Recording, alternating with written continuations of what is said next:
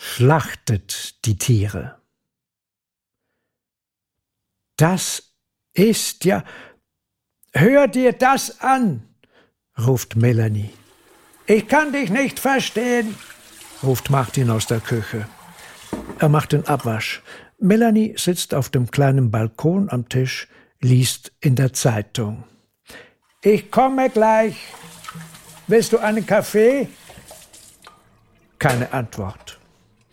Er holt die Espressokanne, füllt Wasser ein, gibt Pulver in den Siebbehälter, schraubt sie zu, stellt sie auf den Herd.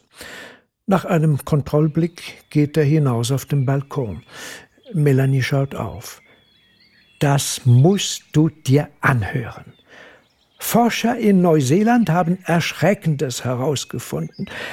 Ein Hund produziert pro Jahr einen CO2-Ausstoß wie ein SUV, der 20.000 Kilometer zurücklegt. Ein SUV, kein normaler Personenwagen. Das ist, das war vermutlich ein sehr großer Hund. Martin sieht sie grenzend an. Okay, trotzdem ist es doch sowas von jenseits. Stell dir vor, selbst wenn es ein mittelgroßer Hund ist, entspricht der einem SUV, der 10.000 Kilometer pro Jahr fährt. Was willst du mir damit sagen? Wir haben weder Hund noch SUV. Ich möchte schon lange eine Katze. Martin seufzt. Sind denn Katzen auch erwähnt? Ja, Allerdings stammen die Zahlen aus einer Schweizer Studie. Und die Resultate sind weniger dramatisch, aber es ist immer noch schockierend genug. Bei Katzen entsprechen die jährlichen Schadstoffe einem Flug von Zürich nach Tunis. Nach Tunis.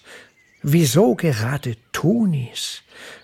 Das ist eine Strecke von 1300 Kilometern. Aha, Jetzt hast du ein schlechtes Gewissen, dass du nur schon mit dem Gedanken spielst, eine Katze anzuschaffen. Nein, ich habe kein schlechtes Gewissen. Wir legen keine Autokilometer zurück und fliegen nicht. Und haben eine kleine Wohnung, leben bescheiden. Es ist geradezu absurd. Man stellt Tiere an den Pranger und entlastet all jene, die ein umweltbelastendes Auto fahren und viel fliegen. Vorausgesetzt, Sie haben keine Haustiere. Ich bitte dich.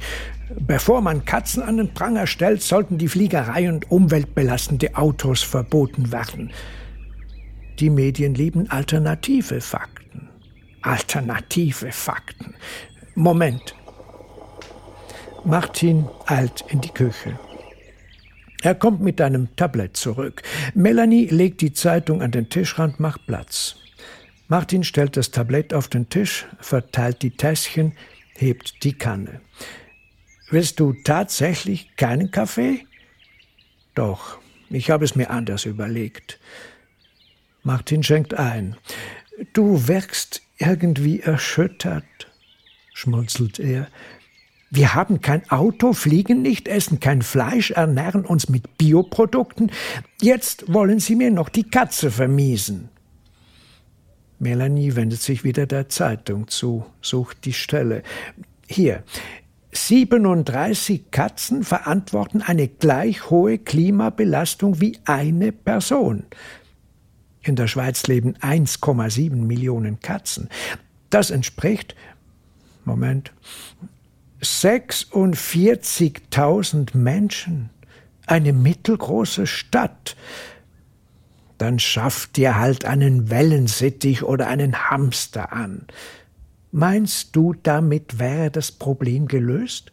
Ziervögel und Kaninchen haben sie auch untersucht.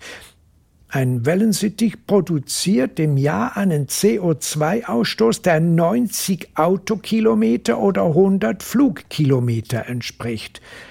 Ich bitte dich, bei einem Vogel mutet der Vergleich mit den Flugkilometern doch etwas seltsam an. Das steht so im Artikel. Zum Vergleich, bei einem Kaninchen sind es 280 Autokilometer oder 326 Flugkilometer. Haben Sie Hamster auch untersucht? Nein. Ich schätze, ein Hamster liegt ungefähr in der Größenordnung des Kanarienvogels, ein Drittel Kaninchen. Vogel oder Hamster meinst du, dafür keine Katze. Genau, beide sind viermal besser als eine Katze. Was soll das? Ich will weder Vogel noch Hamster. Dann gibt es nur einen Schluss aus dieser Debatte. Kein Haustier, keine Katze. Du bist gemein. Weg mit den Haustieren, auch mit den kleinen. Wenn sogar ein Hamster oder ein Wellensittich unsere Ökobilanz vermiest. Melanie lehnt sich zurück, blickt Martin angriffslustig an. Bist du fertig mit den Hamstern? Ich finde deine Forderungen kleinkariert.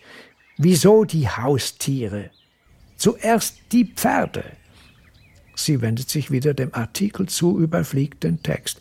Da. Sie hält den Finger auf die Stelle, liest. Ein Pferd entspricht 7025 Autokilometer oder 8229 Flugkilometer. Wenn man bedenkt, dass Pferde keine Nutztiere mehr sind, sondern lediglich noch Sport- und Freizeitfunktion haben, könnte man sie leicht verschmerzen. Immerhin gibt es in der Schweiz 80.000 Pferde.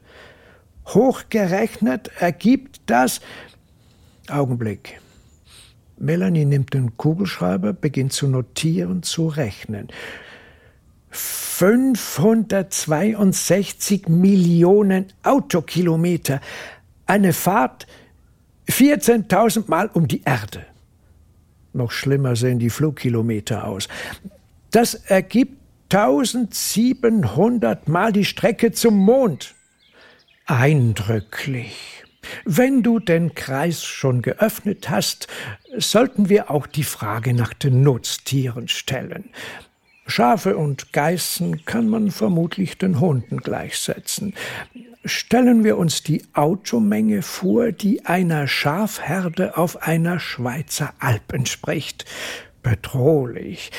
Aber ein Klacks, wenn man sich das Heer der Nutztiere vor Augen führt, die jedes Jahr verzehrt werden. Martin hat sein Smartphone gezückt, öffnet die Suchmaschine, tippt, nickt.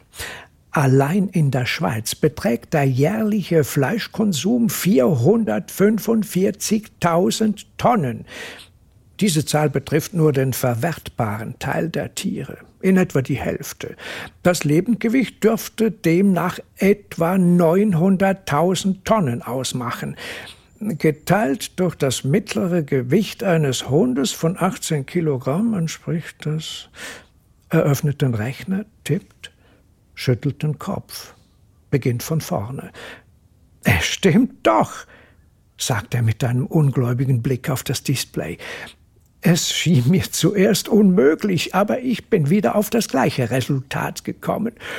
Unser Fleischkonsum verantwortet gleich viel CO2 wie 50 Millionen SUV, die pro Jahr je 10.000 Kilometer zurücklegen. Das ist eine Autokolonne, die siebenmal um die Erde reicht. Melanie leert die Tasse, fährt sich mit der Zunge über die Lippen, stellt die Tasse ab. Ich glaube, ich schlage mir die Katze aus dem Kopf. Gut. Melanie schlägt mit der flachen Hand auf den Tisch, blickt zu Martin. Schlachten wir die Tiere. Was ist mit Kindern? Was soll diese Frage? Wir leben in einer Zweizimmerwohnung, konsumieren nur, was wir wirklich brauchen, produzieren kaum Abfall, machen Ferien in der Schweiz. Jetzt verzichte ich noch auf die Katze. War deine Frage ernst gemeint? Ja, die Debatte hört doch nicht bei den Tieren auf. Man muss die Überlegungen weiterspinnen. Ich erlaube mir deshalb die Frage, wie steht es mit Kindern? Sind Kinder noch verantwortbar? Sie produzieren nicht nur CO2, sondern werden zu Konsumenten von Produkten, die CO2 belastend sind. Ha, ich hätte den Artikel besser nicht erwähnt. Jetzt fällst du wieder zurück in dein altes Muster, kehrst deine revolutionär radikale Seite nach vorne. Se, Companiera. Martin steht auf, stellt sich an die Balkonbrüstung, fixiert einen Punkt in der Ferne, atmet tief ein. Ein konsequenter, jetzt kommt ein Vortrag, seufzt Melanie, wie immer, wenn du die Dozentenstimme auspackst. Martin sieht zu Melanie, legt den Kopf schief. War's das? Melanie nickt. Martin stellt sich wieder in Position. Ein konsequenter Ansatz zur Lösung des Klimaproblems ist deshalb die Null-Kind-Strategie. Weltweit. Damit lösen wir innerhalb einer Generation sämtliche Ressourcenprobleme, sämtliche CO2-Probleme, sämtliche Klimaprobleme. Die Natur hat endlich wieder Raum, sich zu regenerieren. Der Regenwald breitet sich wieder aus, Gletscher kehren zurück. Null-Kind-Strategie. Das sagst ausgerechnet du als Lehrer. Ohne Einbußen und Verzicht ist die Welt nicht zu retten. Melanie steht auf, geht zu ihm, legt ihm die Arme um den Hals. Wollen wir es nicht etwas weniger radikal angehen? Mit den Kindern? Ja. Sie lehnt sich vor, küsst Martin auf die Wange. Er dreht sich zu ihr, blickt ihr in die Augen. Ein Lächeln huscht über sein Gesicht. Eigentlich spielt es keine Rolle. Wir können auf alles verzichten. Das Resultat wird am Ende dasselbe sein. Eine Erde ohne Haustiere, ohne Autos, ohne Flugzeuge, ohne Menschen. Die Mehrheit hat schon längst entschieden. Sie haben die andere Variante gewählt. Ja, Sie sehen zu, wie die Erde vor die Hunde geht. Ich denke, es bleibt uns noch etwas Zeit.